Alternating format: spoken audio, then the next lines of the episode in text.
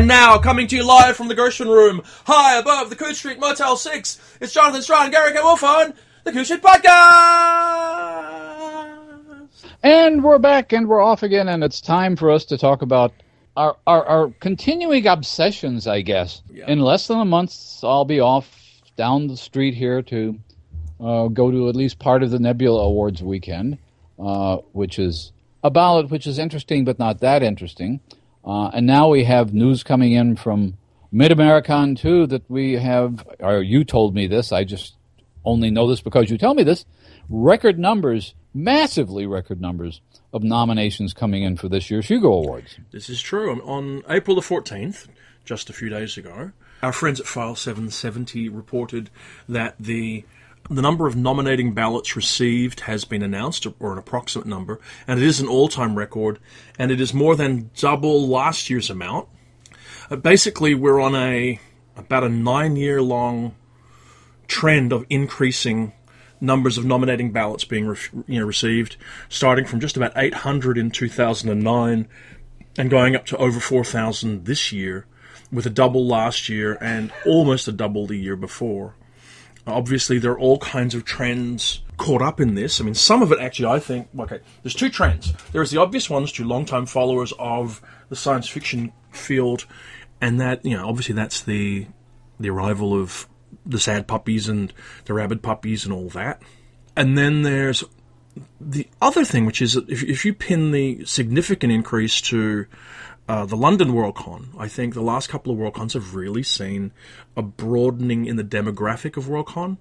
And going back to Finland in 2007, we're going to Finland in 2017, back to Europe, is a huge factor. Uh, and it's very hard to know how much of this increase is one people uh, members of f- the the Finnish convention who are voting for the first time coming into the nominating pool. How many of it is mm-hmm. the traditional Worldcon attending fan actually getting involved? Which, if you think about it, is what everybody wanted all along. Everybody Exactly. Exactly. I mean, according to MidAmeriCon, actually, there was what twelve thousand seven hundred eligible nominators, the the largest number ever. Now that includes members of Sasquan, which is last year's convention, members of MidAmeriCon, and members of Worldcon seventy five, which is Finland. Right. Now, Right. of, so of those, one in three, probably my guess is, though I haven't run the numbers, an all-time record has actually stuck their hand up to, to nominate. And if it weren't for the fact that we have come through a rather difficult period, you'd have Yeah. to say that was that was an unalloyed good. But what it does do, Gary, and this is without preempting or guessing, is it makes the April 26th announcement of the Hugo ballot very, very interesting indeed. It'll be a very interesting announcement, and I think it's going to.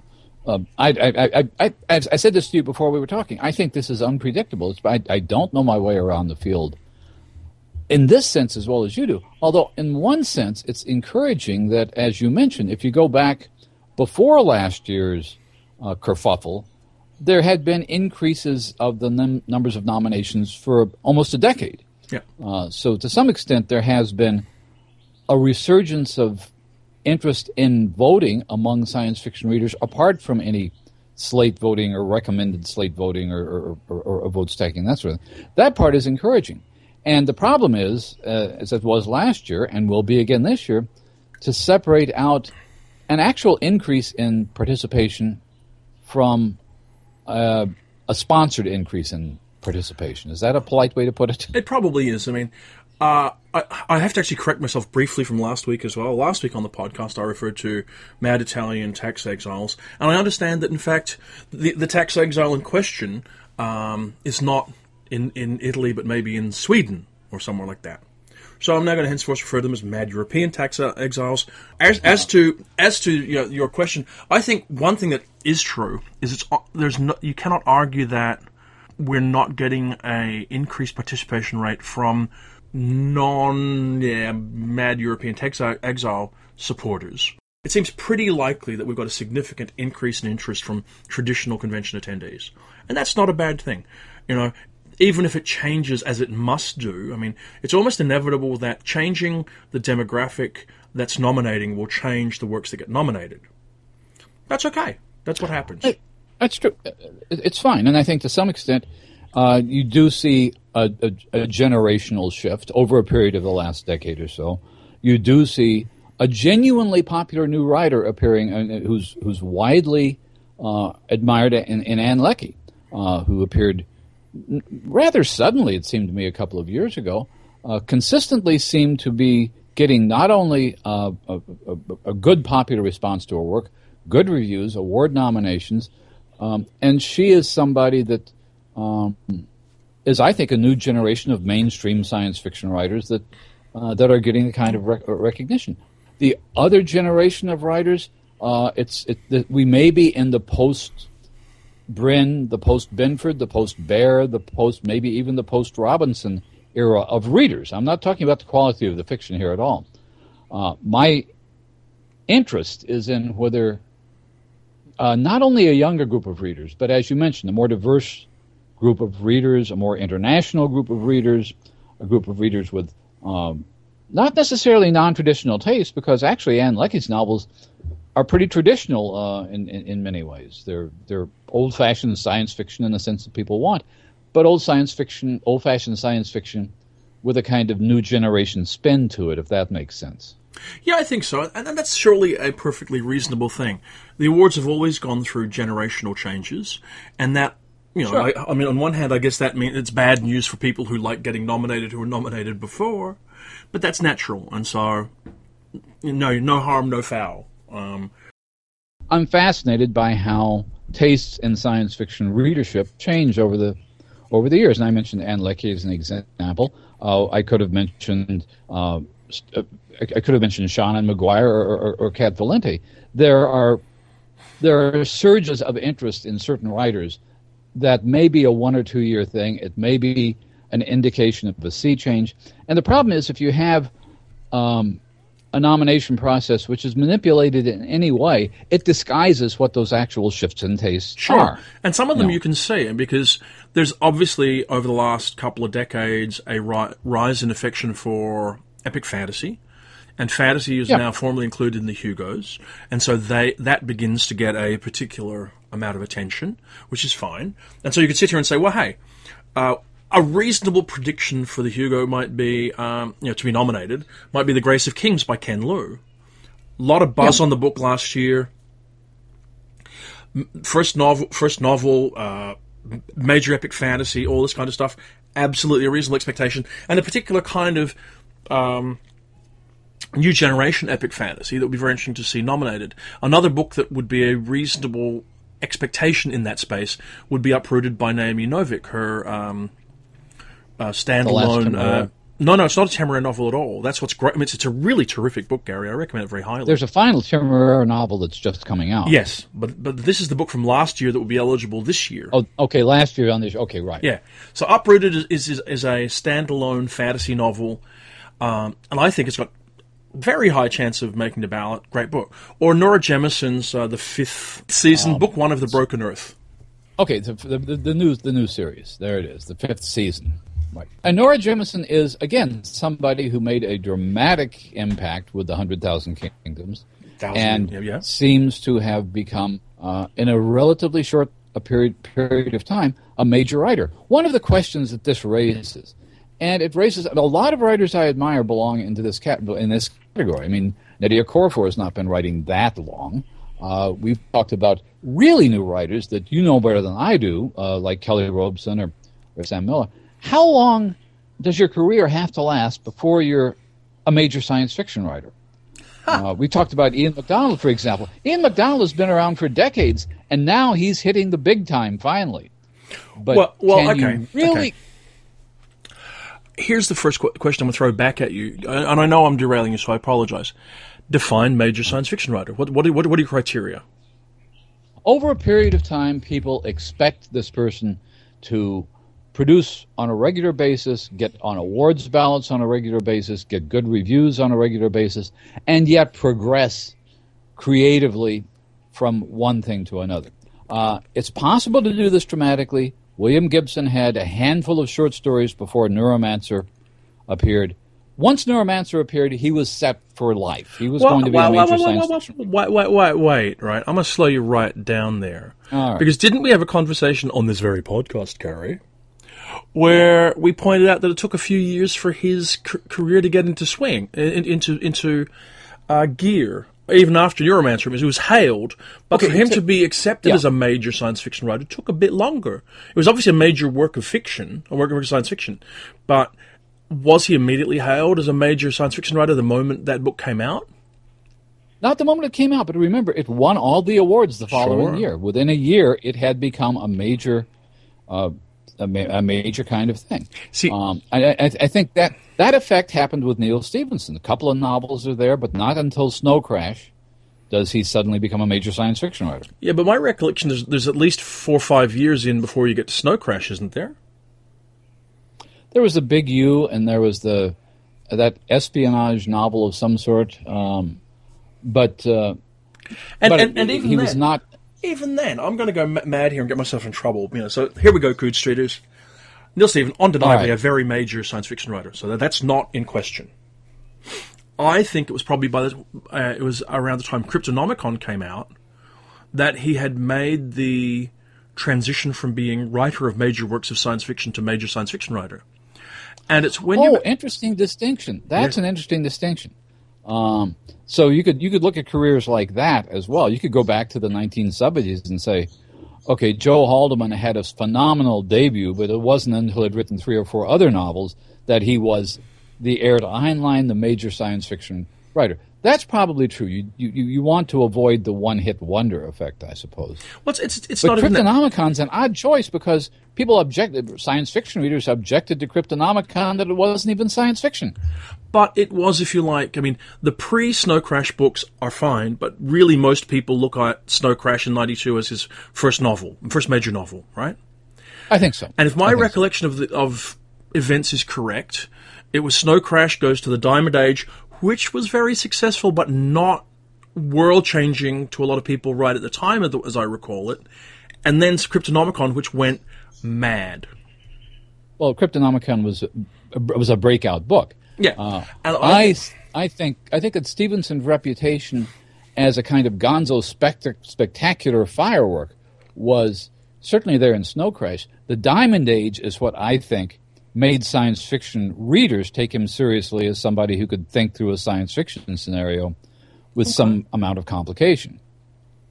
It's actually a better novel than Snow Crash. It's not Sure. maybe as much fun, but it's certainly better structured. And Look, I mean, I, I. I, I enjoyed Snow Crash very much, but I have to say I loved and still love the Diamond Age and I love Cryptonomicon. Uh, the later books I've struggled with more or less, but those two books I think are fantastic. I mean, okay, well, let's look at a case study in this theoretical uh, concept of a major science fiction writer as, as a thing. Right. Ann Leckie arrived on the scene some years ago writing short fiction and whatever else. Her first novel's Right. a couple of years ago now. She now is routinely up for every major award, um, and will likely continue to to be for this one trilogy. Major science fiction writer? I don't think we know yet. I mean, because for one thing, it's not as though she's written three completely different novels in different universes. She's written a trilogy. So there's a, and remember, there is this school of thought that says a trilogy is one work, Sure. which I don't necessarily subscribe to because there are many different kinds of trilogies. But apart from that, she needs to show that she can do something without ancillary in the title. I, I guess I mean she's been around for about ten years. Um, but the her her novel writing career is barely three years old. Is it that you need to get around three to five three three to five years? Take a step back.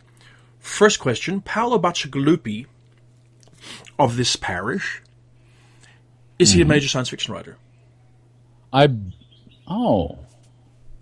Okay, I see what you're getting at. You're you're you're trying to trick me. You're trying to paint me into a corner. No, I'm you? not. No, I'm really not. Okay, but because okay, my, to my mind, yes, he's a major science fiction writer. I think he has a spectacular body of short fiction, not a large body of short fiction. He's done interesting young adult science fiction. He's done one novel that may or may not continue to be seen as a classic, but certainly is seen as a classic now in The Wind Up Girl. And he's written what I think is one of the most crucial um, sustainability fictions of the last 10 years in, in, in um, The Water Knife. So I think he's produced in a variety of areas of science fiction. He has, he has done more things than the wind up girl world, which he first basically got his reputation for. And I think he's shown a lot of variety, a lot of staying power, and whatever he does next will be interesting. Um, so, if I'm out there trying to trick you up, here's the question I'm trying to ask you about, try, not try, where I'm not trying to trick you up. At what point, to your recollection, did Paolo Bacigalupi transition from interesting writer, exciting writer, writer with a major book, major writer?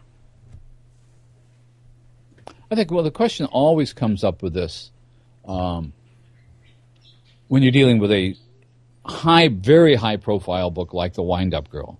You know, The Wind Up Girl, it's possible it wasn't as high profile at its time as let's say Neuromancer was, but it did get you know all the awards again. Um, the fact that he was able to, I mean, and, and, the Wind Up Girl was not entirely new. We'd read we'd read a couple of stories, very good stories, um, the Yellow Card Man and um, the Calorie Man, that were set in that world. So he, he, he built that world. It's a very well thought out world, and he moved beyond that world with the Drowned Cities and uh, Shipbreaker. He moved beyond that into a different area with. Um, well, certainly with the water knife, but even with oddball things like zombie baseball beatdown. So, in the, some, in the sense of somebody who engages with the field, doesn't simply try to find a franchise and stick with it, uh, and is to sort of quote our friend Charles Brown, who would have been making this argument on my behalf, uh, who's interested in the ideas, who is constantly fascinated by what new ideas science fiction can play with that it wasn't before. And I don't think that an author, I, I think that if, if Bacigalupi had written uh, another wind up girl novel, I don't know if I'd be saying this about him. I don't think that mining the same territory over and over again can make you a major science fiction writer. Fair enough. So you need at least two major ideas. Um, yeah, two major ideas or some sense of adventure. They don't have to be um, Okay. Earth shattering kinds of ideas. If you want to write, I mean, Ian McDonald is a good example, um, who basically had uh, a good science fiction career before he decided he wanted to start exploring other cultures, which both got him a lot of praise and got him a, a fair amount of criticism. But he moved from that uh, into moon colony novels, which seem to be doing very well for him. He's somebody who seems continually fascinated by the possibilities of science fiction and wanting to do new things with it all the time. Trott has this for a different approach to the thought. First of all, is it a meaningless subjective term? Yes, of course it is. I'm talking about my idea of a major science fiction writer. When you were talking about make somebody a major science fiction writer, the reason I hesitated in talking about Paolo Bacigalupi is because I am not at all convinced that the body of science fiction voters or readers? Uh, will Paolo Bacigalupi be a likely finalist for the new Dragon Awards? Uh, is he likely to get on the ballot for this year's Hugo Awards? I even doubt that. I don't know if the science fiction world sees him as a major writer. My argument is that from my view of science fiction, he is.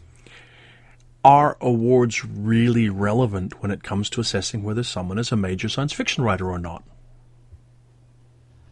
Awards are relevant when it comes to assessing whether or not the people who give awards think somebody is a major science fiction writer or not. Because, I mean, first of all, we both can name any number of fine science fiction writers who rarely make awards ballots. You oh, know. you look at uh, Mark Kelly's wonderful science fiction awards database, which everybody should look at all the time, and he keeps these records. And at the bottom, he has a list of people never nominated for a Hugo, people never received a Hugo. Um, Ray Bradbury has died still on that list. Uh, so, so yeah, absolutely, there are great writers who are never on awards ballots, and we can also equally go through past Hugo Awards ballots, and we've said this many times, and find books that most readers today would find unreadable. So I, I guess to circle around, because I don't think that the, the, issue of major science fiction writers is ever resolvable. Though there is actually there's one thing I, I touch on about it first, and that is when do you stop being a major science fiction writer? Oh, that's a that, that could be a very mean spirited question. And I, I I don't mean it especially unkindly, but I find the reason, and this is why I asked whether whether the whole concept was entirely subjective, because there are hmm. writers who, in the mid '80s, I thought were very major writers, Yeah. and I thought they were kind of major in the early '90s, and then they passed from my personal attention, and hence became not major writers to me. I agree, and I think that's a, that's a reasonable approach. Except when you define major writer in that sense, you're defining you're defining being a major writer as an activity which has to be continued from year to year. I would be defining major writer as having produced a body of work which makes you a major writer no matter what you do later in your career. I think that's once Heinlein fair. had become Heinlein, he could get as crazy as he wanted to, and the body of Heinlein's work was not damaged by anything toward the end. I won't even mention. So even for example, so, so even for example, Greg Bear, who at one point got a lot of buzz for his books, and is undeniably a major science fiction writer, but now gets much less buzz for his books. It seems yeah, he remains a major science fiction writer. the body of Greg Bear work is undeniable. Yeah, Uh, does he have to continue the level of visibility, the level of newness that he had in the 80s? Uh, I don't think so. I don't think that's true of, of, of David Brin, who was really one of the major young writers when he was a young writer. Uh, not as visible now, uh, still very successful, but the body of work that gave these writers their original reputation is still there. Um, I mean, the argument if you stop being a major science fiction writer, the major flaw in that argument means that if you are going to be a major science fiction writer, you can't ever die. And then you produce the specter of zombie writers continuing, and, and I don't want to go too far in this direction, but there are such things as zombie writers who continue to do the things they did while they were alive and therefore lose the loyalty of their audience. yeah, uh-huh. that, that's We're not wandering off an angle. any of those people. That's wandering off an angle. I'm Oh, not okay. going near.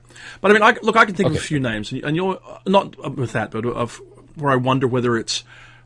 Yeah, I should edit this out, but what I really have wondered when it comes to this issue of major science fiction writers, and I don't think about it very much, is is my own assessment based on my own interest. In other words, if let's say you've got a terrific writer, major writer, but let's say all they write is elegiac stories of brilliant brilliant fantasy worlds filled with unicorns, and mm-hmm. then they win World Fantasy Awards. They're acclaimed. They're brilliant, beloved.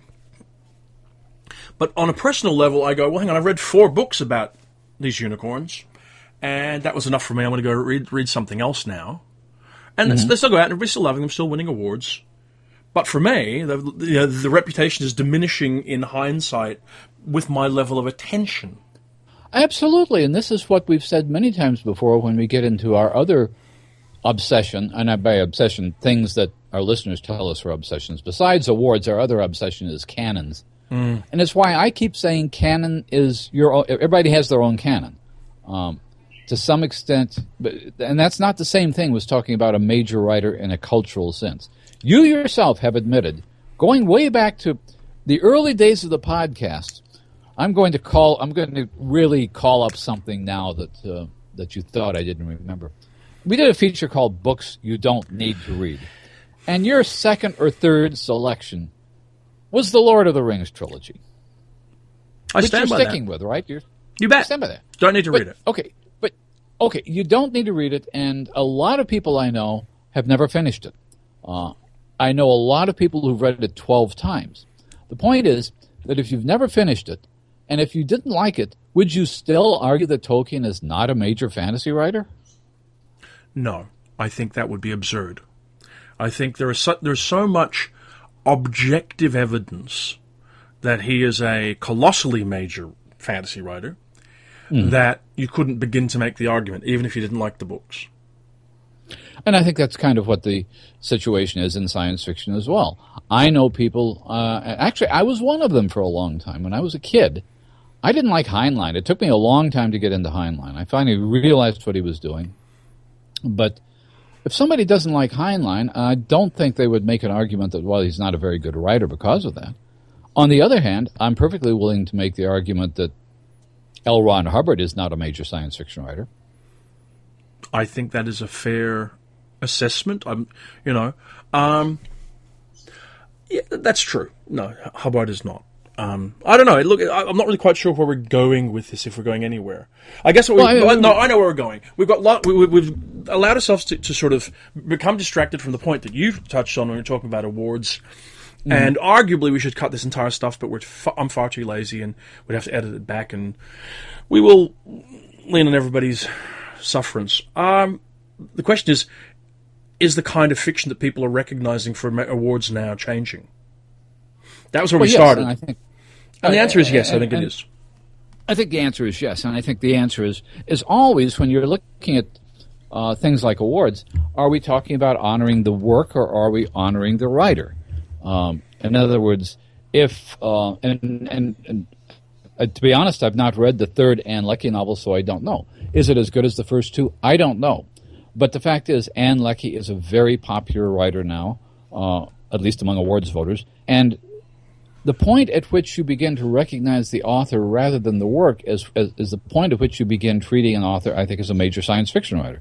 That's kind of where we started this with. Yeah, I should also just interject uh, and, and clarify that I think that um, Leckie is objectively successful. Oh, yes. You know, I mean, her her orbit novels have gone through. I mean, I picked up a paperback of the first Leckie novel here in Perth, and it was Uh-huh. a fifteenth printing or something. Oh, it's very, they're, but So they're very good now. Ancillary Justice Yeah. was very good. But so objectively successful and objectively major, and and my point for that is obviously actually very popular. So so she has become a very popular writer in about a three year period of time, which is pretty Right. impressive. Um, yes. What does that say to the kind of fiction that awards voters are willing to recognize? Uh, some of them want inclusive fiction. Some of them want a broader range of perspective in the fiction they're getting, a broader range of characterization. That shows up in in, in awards fiction uh, in- at the moment. Uh, some of this, of course, will change with as the demogra- as the actual demographic base for awards themselves changes. And by that I mean, and I'll, I'll phrase it very poorly. What I mean is, with the addition of, say, the Dragon Award, with the addition of the the Baen Award that's out there, with the addition of the year's best military space opera and adventure fiction Right. series. All the subcategories in Well, the. Uh, well, that's an actual book, though. Uh, That's it's a two hundred and fifty page year's best. So there are all these these other awards coming out as well, which are also kind of, if you like, counterbalancing the awards demographic, which is good. I don't see anything wrong with people wanting to give awards to specifically the kind of fiction that they like. And if the kind of fiction they like is more and more balkanized, then they certainly can do what the Dragon Awards seem to be doing. That's doing best military science fiction, best alternate world science fiction. The romance writers have done this for decades. Well, I mean, and so have many others. I mean, the Prometheus ri- uh, Award is surely no more or less uh, niche uh, than anything that's in the categories of the Dragon Awards. Mm-hmm. You know, and nothing, nothing wrong with that at all. And somebody was bemoaning. I was listening to maybe it was on the Galactic Suburbia. They were mentioning. Uh, no, it was on the writer and the critic. They were mentioning the the loss of a, a translation award and how that was a pity and how it would be nice to see something done to bring that back. Uh-huh. And I think actually that's increasingly relevant. I mean, uh, you, if you look at the, the fact we now have freshly translated Chinese science fiction every month at Clarkesworld and elsewhere occasionally, you're getting books like the VanderMeers' enormous book of enormous, enormous, enormous, enormous big science fiction, uh, which has fresh translations in it. More and more translations getting in to, to this country. Uh, that's an award that probably deserves more support and to be reignited if it could be. Well, the problem is, and as as you know, because we talked about it on the podcast, I was involved with that when the organization existed, and Cheryl Morgan had been behind it, and Dale Knickerbocker. The problem is getting somebody to judge the effective, effectiveness of a translation. Yeah. It's not just a matter of looking, does this look good in English? It's a matter of knowing something about whether this represents the Chinese or the Czech or the Arabic or whatever language it was Yeah. originally written in. And to find people who can actually make those judgments proved, frankly, impossible. you don't think that then the reverse, well, the, the, the counterbalance to that would be simply to award the best translated work? Uh, that's a different award from a, that's not the same thing as a No, I know. I understand that, Gary. But what I'm saying is if doing a best translation is not a practical thing to do, then maybe there is something to be said for doing a best translated work that recognizes the the the author of the of the of the original piece and the translator. Isn't that something like what the Seiun Awards do in Japan now? Uh, yes, exactly. But that's going from English into Japanese. It would Right. be well worth having something that recognizes something that comes from any non-English language into English. I guess what you're talking about is it's it's difficult to come up with an actual accurate description. You're not talking about the best translated work. You're talking about the best work, which is a translation. In Yeah, other words, yes. the best novel, a, a bunch of novels we have, and here's one which is translated from Finnish, and here's one translated from Urdu, and here's one translated from, from Japanese. We're not going to ask whether those are good translations. We're just going to ask which of these novels was the most fun to read. Yeah, absolutely. Now, That's, I- I- that's doable. That would be doable. it's doable. the problem is, the problem is English readers, American readers are probably the worst offenders, but English language readers in general are still very hesitant to look at translated works, which is why this would be a valuable thing to have. assuming that awards for categories like this, which would not be a major category, actually generate readers for for books like that. I don't know that they do. I don't know that when you get away from the general fiction categories and things like the Hugos, um, that uh, or, or, or the Locus Awards, when you get into things like related nonfiction, I'm not sure that the awards have any impact at all on the number of people who read those books. I, I, I don't know, but uh, but they can have some impact on the, um, the, the the buzz around the work, the discussion around it, the inclusion of it in the narrative of the, fi- of the field. And surely one of the first phases of inclusion is to get that work into uh, the the the, the, converse, the dialogue of the field as we as we choose to define it, which is narrow, but nonetheless, in the dialogue that, we, that we're in, if we're suddenly talking about works translated from Urdu or Japanese or Spanish or uh, whatever else it may be, right? Well, then at least we're talking about them. And if one, if I agree. if somebody comes along and says, let, let's say theoretically, an existing award adds a category for best work in translation, and uh, there are five nominees, and we start talking about, let's say, the, there are fantasy awards, and they've got f- five works in, in translation. Well, we'd have to actually talk about them then, wouldn't we? And then wouldn't that further enhance our thinking about, well, hang on, that work in translation was from Nigeria, maybe, I don't know, picking it out of the air. Uh-huh. Probably a bad choice. Mm. Anyway, now, obviously, that writer can't be working in isolation. What else is there? It it it generates more interest and discussion. First phase. And so I think that's a valuable thing. I mean, you can see there's been a lot of energy and it sits on the shoulders of Ken Liu in translating and introducing Chinese science fiction over the last five years. And now Chinese Yeah, science yeah. fiction feels much more part of the standard dialogue of the field than it did a decade ago. And that's why. I think that's absolutely true, and I, yeah, and, and and some of that, a lot of a lot of credit goes to Ken Liu. I mean, to some extent, a translation can achieve a certain amount of um, visibility if the translator is well known. I mean, one of the reasons that Angelica Gorodischer was uh, well received is partly because some of the stories I think were translated by Le Guin. Absolutely true. Um, Damon Knight translated some French stories that got some traction, but by and large, uh, the some of the most interesting writers, Leena Krohn, for example, whose collected fiction has been translated, uh, is still almost unknown. Um, the Johanna Sinisalo has gained, I'm, I'm th- thinking in terms of Finnish writers, has gained a lot of visibility, Um and but younger writers like Karin Tidbeck are writing, or, Hannu Rajaniemi are, are beginning to just write in English. Well, I mean that that's true, but I mean I I, I think it's uh, it would be a, a poor thing if we were going to just expect all of the creators out there who are creating in other languages to simply create in English if they want to have a go, if they want to be part of the, the field. Oh, absolutely. And I, I think one of the healthiest things that could happen to science fiction, if it were to happen, would be for some science fiction version of Norwegian and Swedish murder mysteries. If hmm. you suddenly got Stieg, if, if there were a science fictional Stieg Larsson, then suddenly all of Northern Europe would be writing science fiction that got translated in the United States. That hasn't happened yet. Yeah. But what would happen if, okay, let's say, to sort of put it right in our, our personal courtyard, what if the Crawford Award added a second category? What if it had best work, best first work in translation in North America? Um, one of the re- well, first of all, we the categories were something that were set at the beginning of the awards. Secondly, we've given awards to translated works already. Uh, translated works end up on the short list, uh, end up on the long list virtually every year, and on the short list um, a, a, good number of the years. Mm. So my my my sense of the ideal was that the translated works wouldn't have to be set off in a separate category. That if they're major works, they would be considered along with anything else. This is this is true of very successful translated works in the mainstream. Uh, when Umberto Eco's Name of the Rose uh, comes up for awards, uh, I don't know if it won any.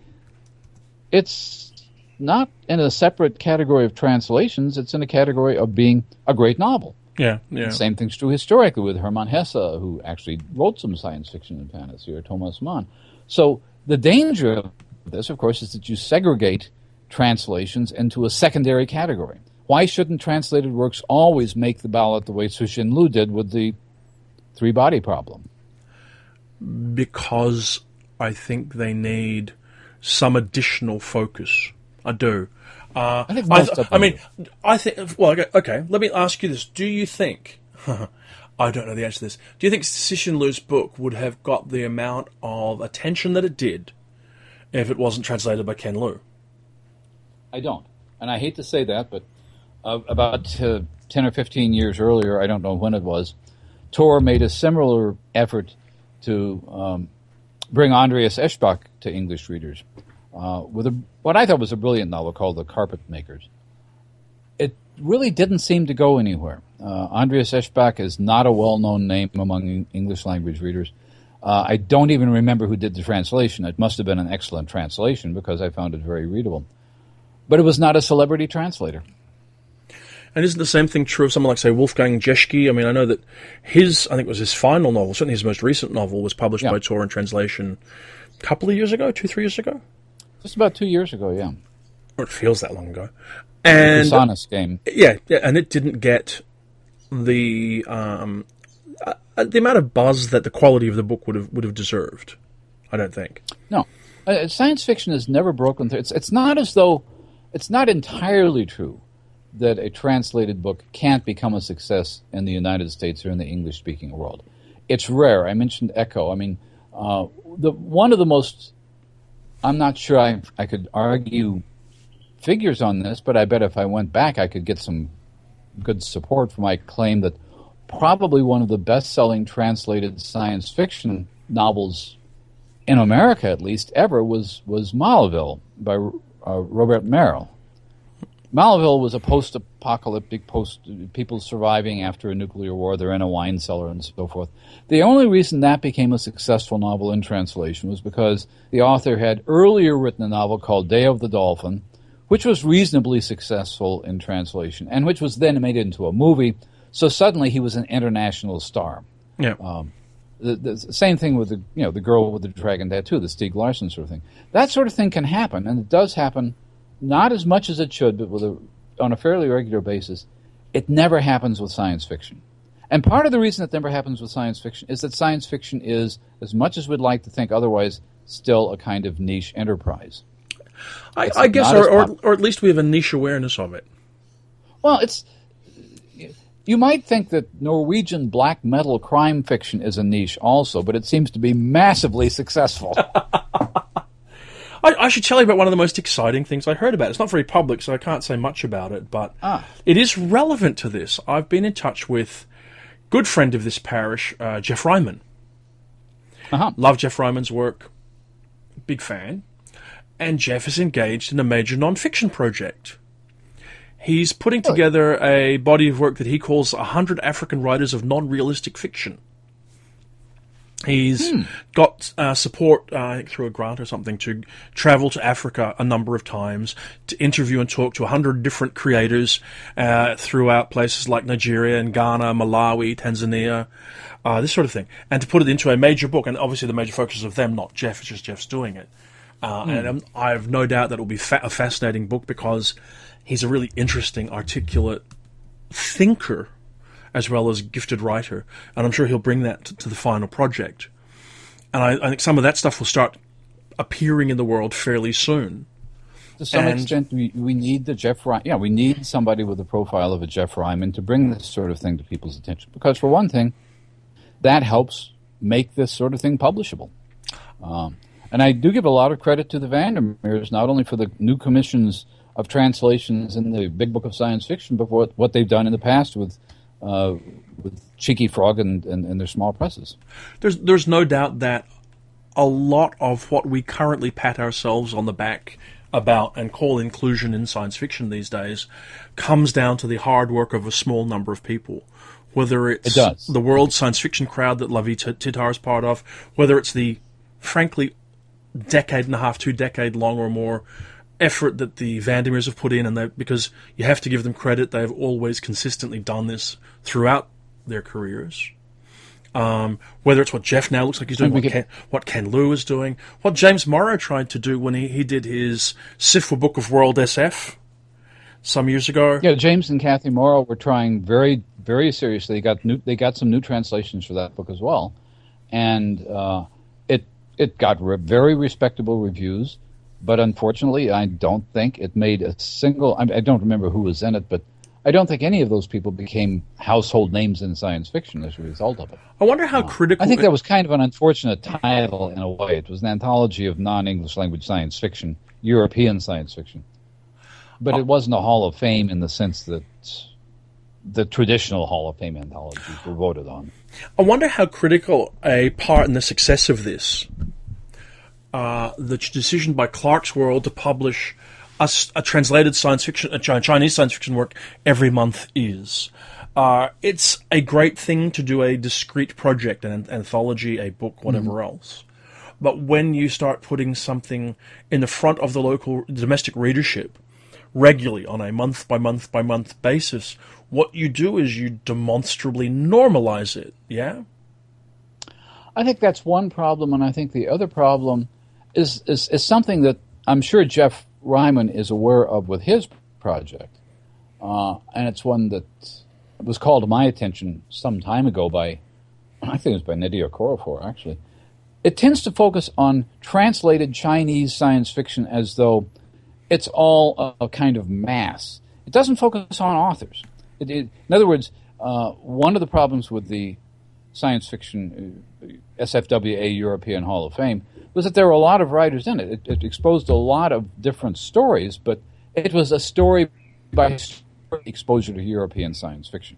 Uh, the idea of putting together a lot of African writers in an anthology will be a story by story approach to African science fiction, rather than looking at who are the major authors there, who are the people we ought to be reading more than one story by, uh, and more important, who are the novelists that ought to be being translated. Yes, I think that's true. I mean, you, you've you've got that thing where you're, you know, and this is what, why I, I think that the Clarkesworld thing and and significant kudos to Neil Clarke for, for doing it, committing oh, absolutely. committing to a publishing it as part of your magazine normally every month makes a lot of difference. Let me ask you this as well. I mean, I feel like Chinese science fiction is getting, if you like, normalized into Oh yeah. science fiction. Name two other Chinese science fiction writers who aren't uh, Cixin Liu. I'm sorry, you dropped out just then at that moment. I said, name two other writers who are Chinese who are not Cixin. Yeah, that's that's exactly the point I'm making. I don't know if you or I could do that. I think one of the things I, I, I guess what bothers me about representing non-English language science fiction in anthologies is that the expectation is I'm going to read a Chinese story a month, or I'm going to read a bunch of Finnish stories in this anthology, and therefore I will learn to look for more Chinese and Finnish stories. I don't think that's the way readers read. I think Well, it- it's not, but I look mean, actually- at an author and say, "I want, I want to read more stories by this author." Well, certainly having stumbled across, you know, well, not having stumbled, having the VanderMeers thrust Karin Tidbeck in front of me when they published Jagannath, Karin Tidbeck became someone who I read normally then. And there have been other Finnish writers that's happened for. So now, if you ask me to name three or four Finnish writers, I could do so. And actually, having said that, I, could don't think that I could name a couple of Chinese writers.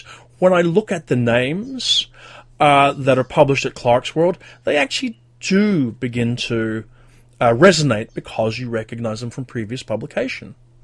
Okay, that's important. That's exactly what I'm saying. And then you start going, well, crucial. I mean, in fact, I remember I, I wanted to chase, and there are practical reasons why it's tricky.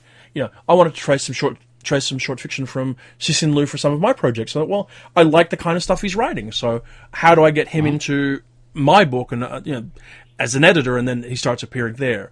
Uh, so, look, it's it's a process. It's a process, but I think it's happening. I think we're seeing more people appear, you know, more translated writers, writers appear regularly.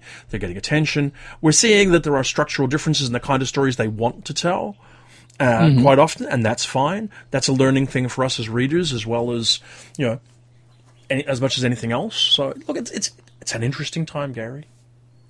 It's a fascinating time, and I, I, I don't think the problem uh, has been. I mean, there obviously are financial problems. There are publishing problems. There are problems of how do you pay the translator and the author, and so forth and so on. Uh, I don't think it's been for lack of goodwill on the part of uh, the VanderMeers or, or, or, or Jeff Ryman or Ken Liu. There's a there are a lot of people making very good efforts to get very good translations in front of us. I think the problem is still getting readers, especially genre readers, to recognize that there are not just interesting stories from this country, but interesting writers who are consistently writing stories uh, that we should know about. Yeah. Well, certainly the obvious example, it takes a lot of support. I mean, when you hear the story about what it takes, it's taken to get Cixin Liu translated to get his trilogy out from Tor. It has Right. been a phenomenal commitment from Tor, from Cixin Liu, from Ken Liu, from, uh, I think there's Chinese government support in there as well. And, all And the other tra- the other translator besides Ken, yeah. uh, whose name I don't remember. Yeah, so there's all kinds of stuff that, that's caught up. in It's not by no means is it a simple, straightforward thing. But on the other hand, Cixin Liu feels like part of the discussion now, mm-hmm. which he was not three years ago. I think that's uh, uh, that's obviously true, and, and part of a very mainstream discussion. Because one of the things that's interesting about the Three Body Problem trilogy uh, is that, unlike some of the short stories that Ken Liu had translated, in which Ken explained there are very different modalities of storytelling in Chinese stories than there are in the United States, the Cixin Liu novels were deliberately and, and, and, and intentionally old fashioned Heinleinian science fiction. This is somebody who grew up with a love of Heinlein and Asimov and Clarke, and it shows in the fiction. Uh, and while there are characteristically um, Chinese elements, I suppose, um, it's it's something that I think American readers could look at and say, this is different, but enough of it is familiar that it reminds me of what I like. Is the benchmark of when we can say that this is this is all succeeding when someone like Cixin Liu uh, starts to publish regularly. I mean, we've seen three novels in a single trilogy, and it's taken a heroic amount of translation work and everything else. Right. But if we see another novel and another novel, do we then begin to think? Can we sort of start to say, well, that's that you know, a pathway has been opened up into China to begin to get some idea of what they're doing about science fiction, and that's happening. And now we can start looking at Brazil or Argentina or Spain or Russia or Tanzania or I would, I would, I would Nigeria love to do that. I mean, well, absolutely, and, and it's it's one of the frustrations um, that I've had as a scholar. Uh, that um, there was, uh, I, I've, I've talked about it uh, before on the podcast. There's a, a book by Libby Ginway called uh, Brazilian Science Fiction. It's a history of Brazilian science fiction going back to the 19th century. Almost none of it um, has been translated. Yeah. Uh, there's a guy named Brad Lyau who did a study, I think it was a McFarland book, on 1950s French science fiction novels, almost none of which have been translated. Yeah. And when you read about these, you read about you read about comparative literature in comparative literature scholarship, and you realize there's uh, uh, uh, not not just the weird offshoot kinds of things, the the 1930s kind of allegorical novels that you'd get that sort of look like science fiction. There's a substantial body of science fiction that thought of itself as science fiction for decades in many other countries, and we not only don't know anything about it, we're probably never going to know anything about it because even if we do get the new Brazilian science fiction writers or the new Chinese science fiction writers, is anybody going to actually develop a market for the Brazilian science fiction that was written in the 60s? and may not even be in print there now. Maybe not. Maybe not. You know, uh, we can't necessarily redress all of the wrongs of the past or whatever, or overcome the challenges of the past, maybe rather than address the wrongs is, is a better way to put it. But we can certainly look around the world today and engage with writers ac- around the world as best we can. Uh, I mean, obviously, there's even a challenge in gre- addressing all of the English language speaking countries, never mind all of those who don't. But you know, the, the non-English speaking uh, science fiction and fantasy creators are the the biggest challenge, I guess, to, to get into the English, you know, the well, the North American, the British markets. Well, as long as you mention that, uh, I think I think you have a point there as well because um, we've had uh, we've had separate podcasts that dealt with Australian science fiction, with Canadian science fiction, um, and to some extent, to a much less severe extent, there is a sense that Anglo American audiences tend to favor British and American over anything else, even in the same language. I, I, suppose so. I mean, certainly. I mean, it's hard for me to have an objective position on this because being a, you know, a, a British-born Australian English speaker who's you know reading in that tradition, um, and who left, who lived in America long enough to claim that. Yes, absolutely. I, I don't have a very typical per- perception of it, but certainly, yes, there is an element that you are reading in a particular space. I mean, everything about the history of science fiction that we see is, is, is this Gernsback continuum slanted thing that needs to be counterbalanced against to get a broader picture. And that's mm-hmm. true on an individual basis as well. Our own histories, uh, what we're exposed to, what the kind of stories we think we want to respond to. I mean, one of the com- I remember a couple of years back, Small Beer published an anthology of Mexican science fiction, I think it was, in fantasy. Yes, they did. Very interesting book. And there's this common response to it that was that you were getting particular kind of like the version of fantasy you're going to get would be magic realist fantasies rather than say rather than um, epic fantasy set in Mexico. Say so yeah. I don't know. And then of course it's like who gets to do this? I mean, there's a t- television show coming out here in Australia. You you might see it being referenced around on Facebook that ABC, the Australian Broadcasting Commission, is producing a new television show called Cleverman, which is a mm-hmm. midterm future science fiction series. It looks like dystopic, uh, featuring Aboriginal mysticism. Hmm. Now, any approach towards Indigenous Australian beliefs th- that's not presented by Indigenous Australians is very sensitive and very fraught. You know, but on the other hand, it's like the, there's a you really want to include that voice if you can. So I don't, I don't know what the way the way forward is. I don't know. I mean, yeah, yeah, yeah that, that that's a separate podcast, and we could get into the cultural appropriation argument. And the first thing that comes to mind is Peter Weir's "The Last Wave," which was one of the last epic sort of uh, treatments of Aborigine mythology before the um, before people became aware of how this was appropriating myths and so forth. That's a separate issue. Um, I, the point I was making was that there is a hierarchy in science fiction historically, and the hierarchy has America and England somewhere at the top, depending on whether you think Heinlein sure. or Wells is more important.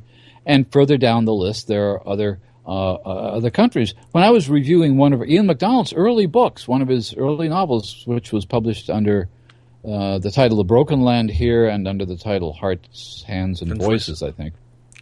Um, one of the things that became apparent to me, and I later confirmed this talking to Ian, was that Northern Ireland is, a, for, for all intents and purposes, was the third world country he was writing about. Mm. It was a country which was a completely English speaking country completely unrepresented in the science fictional universe. Um, and I thought at the time that's very odd because you tend to think of all English language science fiction being equal, and it's not. No, it's not. Not at all. American science fiction is the most equal. English Mm-hmm. science fiction is the next next most equal, and then they're a long way behind our other runner up. Probably Canadian science fiction, and then on down the list. Well, and then you get into the definition of who's Canadian or who's Australian or whether th- th- th- that's or who's British. I mean, um, and we, we we could go nuts at that point. Was do do people in Australia consider A. Bertram Chandler a Brit who just moved there or an Australian writer?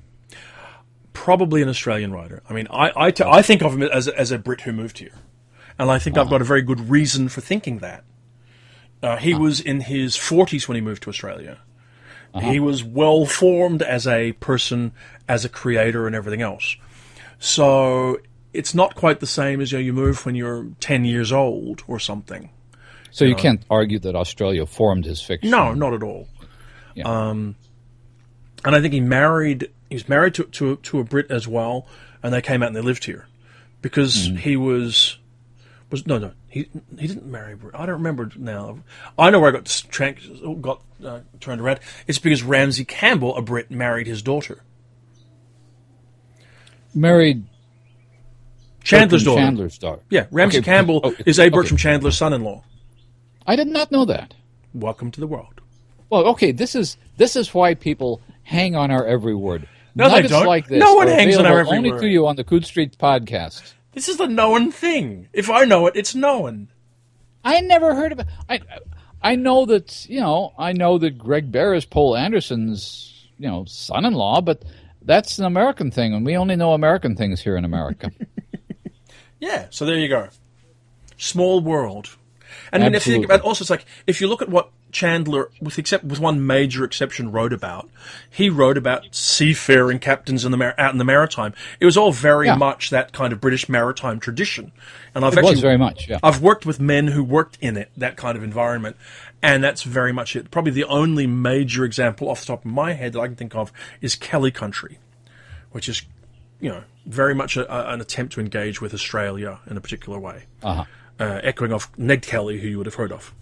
Yeah, because uh, again, if um, well, Ned Kelly is the subject of a novel by okay. I'm completely blanking on the name of the very famous Australian novelist who is now living in New York and who, in fact, had Peter written Carey? a book about Peter Carey, absolutely. Who, for a while, by the way, was lauded as one of the good early crossover science fiction writers. He was viewed when he had a book called The Something Elephant and Other Stories, his first book of short stories. At the time, this was viewed as somebody a little bit like decades later Jonathan Lethem would be viewed. Somebody who seemed to know his way around science fiction but had made it in the mainstream. Yeah. And whose much whose most recent novel touches on science fictiony kind of themes. Mm-hmm. So you know, it's, it's Well, So we did. Well, we didn't get into the one topic I wanted to talk about. Well, let's touch on so it. I mean, th- given that this podcast, Gary, is, in, to my mind, a red hot mess that probably needs to never go out into the world. What, what do you what do you got? What, what else do you want to touch on? It's three or four discrete discussions that don't necessarily connect with. And the point was we had said something. Well, I, I, I said something. I don't know. We were saying this on Twitter or something that I liked linked story collection Mm. because people were talking about fix-ups, and you had made the comment that it seemed archaic. And I think, without putting words in your mouth, I think that what you were talking about is something that happened historically in science fiction that Van Vogt used to call fix-ups, where you'd take a group of stories and sort of knit them together to make a book because you had to sell them as stories because you couldn't sell novels.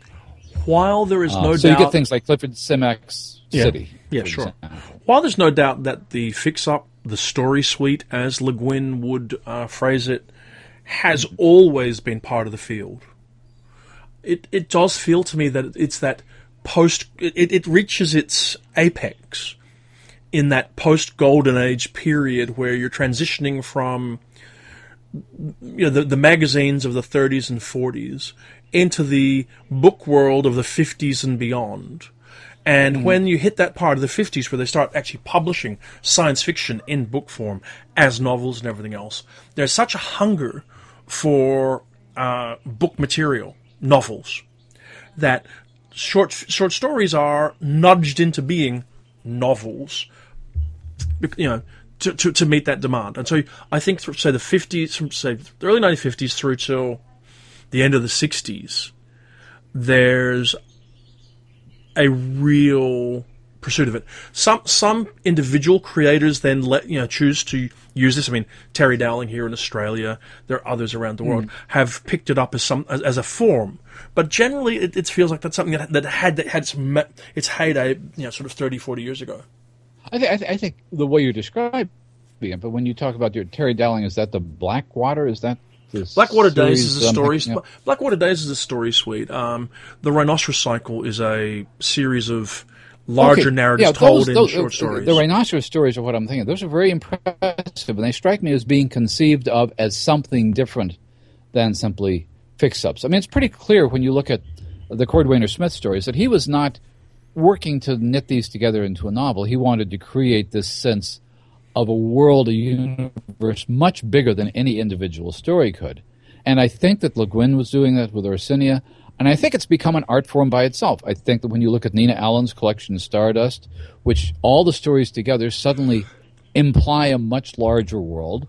I was looking at Ellen Arnason's Hwarhath stories this week, and to take it a step further, there are outside of science fiction entirely people who are conceiving novels in terms of linked stories, such as David Mitchell with the Cloud Atlas, or uh, or, or Michael Cunningham with the Hours. In other words, you have three or four related stories, and it's it's presented as a novel.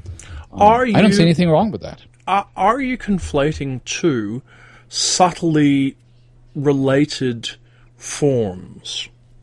Is there a difference between the story suite and the short story collection as a form? Oh, absolutely, absolutely. There's a difference between a uh, a, a- a group of stories that are linked either in the same universe or by implying links between the stories. Characters show up. A minor character in one story. Lavie Tidhar Central Station does this very well. A minor character in one story becomes a major character in another story, and what you finally have is a tapestry. It's a kind of tapestry novel, but there's not a central plot. Is the key the char- is a key characteristic, not the, is a key characteristic of a story suite as opposed to a short story collection that gathers together stories set in the same world uh, or on a similar theme? Is it some form of contiguous narrative? I don't think it has to be a contiguous narrative uh, in, in, that sense at all. I don't think that it has to have the same character. Um, I think it has to imply there have to be links between the stories that are narratively significant. In other words, a group of stories set on Mars, for example. Um, you can't, no matter how much you try. Well, hang on. you da- da- da- really. Are you suggesting that a pendant book like The Martians by Stan Robinson is a story suite, or is a is, is is a linked collection? It's probably a linked collection. I mean, this is something that's. Uh, I wouldn't even give it that. I mean, I think it's just a bunch of stories set on Mars. Well, okay, you could say the same thing about about the Martian Chronicles. These are stories he he had worked out a lot of details about Mars. He worked out details that he probably couldn't find a way to use in the Martian novels, like what happens when you play baseball on Mars, um, and wrote a story about each of these things. That's fine. What I'm talking about is what happens in. Um, let's. I, I'll use the Central Station stories since we know now from having Lavie on the podcast that some of these were substantially revised and cut for the book. There are spaces between the stories that are part of an implied narrative. In other words, it's not just that they have the same characters, although they do, or that they have the same setting, they do. They share a narrative space that is that exists partly outside the stories, each of the stories themselves. Hmm. Okay. I mean, I, I, I, kind of feel like a book like The Martians isn't of a piece with this conversation. I mean, I think it's a It probably isn't. It probably You know, isn't because it- it- writing it- a bunch of stories. Uh, I mean, I don't If you- think Stan was trying to bring those together into a, a larger work. Whereas, say, in Icehenge, he kind of did. You know? Yeah. Icehenge brings together pieces of short fiction into a larger work. Um, and uh, possibly in a similar way, well, not totally similar to the way Asimov did in Foundation, but not totally dissimilarly either. No, Foundation was essentially a sequence of stories that uh, you know, were organized in, eventually in chronological order. Hmm. So there's a continuous history there. I guess what I'm thinking about is much more fluid than that. At the end of Nina Allan's collection, Stardust, you're basically watching a movie that the characters were making in the earlier stories. sure. And it's kind of a clever Yes. uh, way of making stories fold in on each other. It's kind of turning oreo. It's like origami fiction. It folds on itself in unexpected ways. And there isn't a formula for that. It's not that you have the same characters. It's not that they're all set in exactly the same universe. It's that each story reveals something about other stories that we would not have figured out by reading those stories by themselves. So, so then, unfortunately, the closest we can get to a definition of this is fairly vague, isn't it? Because you end up getting Yeah, things like, you know, you're, they're, they resonate with one another. They're in dialogue Mm. with one another. They share some elements, but they're not just simply. That's it. See, it's like okay, if I if if, if you take a book like The Adventures of Alyx, which Uh-huh. is a which is a bunch of stories, right? Absolutely. featuring the same character, but they're not necessarily seeking an overall narrative arc. right. Uh, where, uh, does it need to have that narrative arc to be as? Uh, I mean, where does it go beyond being? What what what's the what's the cusp where you move beyond just being a bunch of short stories? I think that depends. That's exactly what I'm saying. That depends on the collection and how they're arranged. The Adventures of Alyx starts. It has a, there's a novel in it called Picnic on Paradise, which is a good adventure novel. Uh, there are a couple of early short stories that are based on Fritz Leiber's Fafhrd and the Grey Mouser, and there's a story at the very end of that collection called The Second Inquisition that does not even feature Alyx at all. Yeah. But that, in a sense, is a story about where all the other stories came from. And, and things it's it's complicated. It's more but the thing is that she did with that one story something that subsumed the other stories. The other stories still worked fine by themselves. But by putting them in this collection and ending with a story and and you you end that story thinking where is alex what's going on here when does this take place how does this relate to anything else by the time you figured it out you've sort of realize that this whole book is a work of art separate from the individual works of art that go to make it up. Fair enough. We've been talking for uh, over an hour, Gary. We should stop now. This is just mad rambling. What are we going to do next week? This is, yeah, it is. Well, okay, next week. Next week we'll talk about something really substantive and focused. Okie We'll talk about u- we'll talk about we'll talk about nothing but unicorns for an hour and fifteen minutes. See, I, I, I want to promise that we're going to stop talking about awards so much. I really want to stop talking about awards so much, but they keep coming up in this field so often. Um, they do. It's a, it's a field that likes to give itself prizes, and I know, and we're a week and a half out from the Hugos, so We'll hear about that. I mean, we, we go back to the point we make every time we talk about the excessive obsession with awards in this field, which is that science fiction gave itself awards because nobody else was going to, and it never stopped. and it never stops. By and large, we're not going to get Pulitzers. We're not going to even get even not even Oscars, not even Emmys. We're not going to get National Book Awards. So we're going to take our marbles and make up more awards, and then the people who don't like those awards take their marbles and make up still more awards. And pretty soon, there are lots of marbles. Absolutely. And on, the, on that marbly note, we, we will wind up for the moment and try to come back next week if we can think of anything sensible to say at a- all. it's, it's, it's been marvelous. Maybe we only had 270 episodes in us. Uh, maybe this is it. Maybe, maybe we're on the downhill slide. It feels it. Okay, we'll wind up. All right. Until next week, my friend. Until next week, the Okay. Coode Street Podcast. Bye.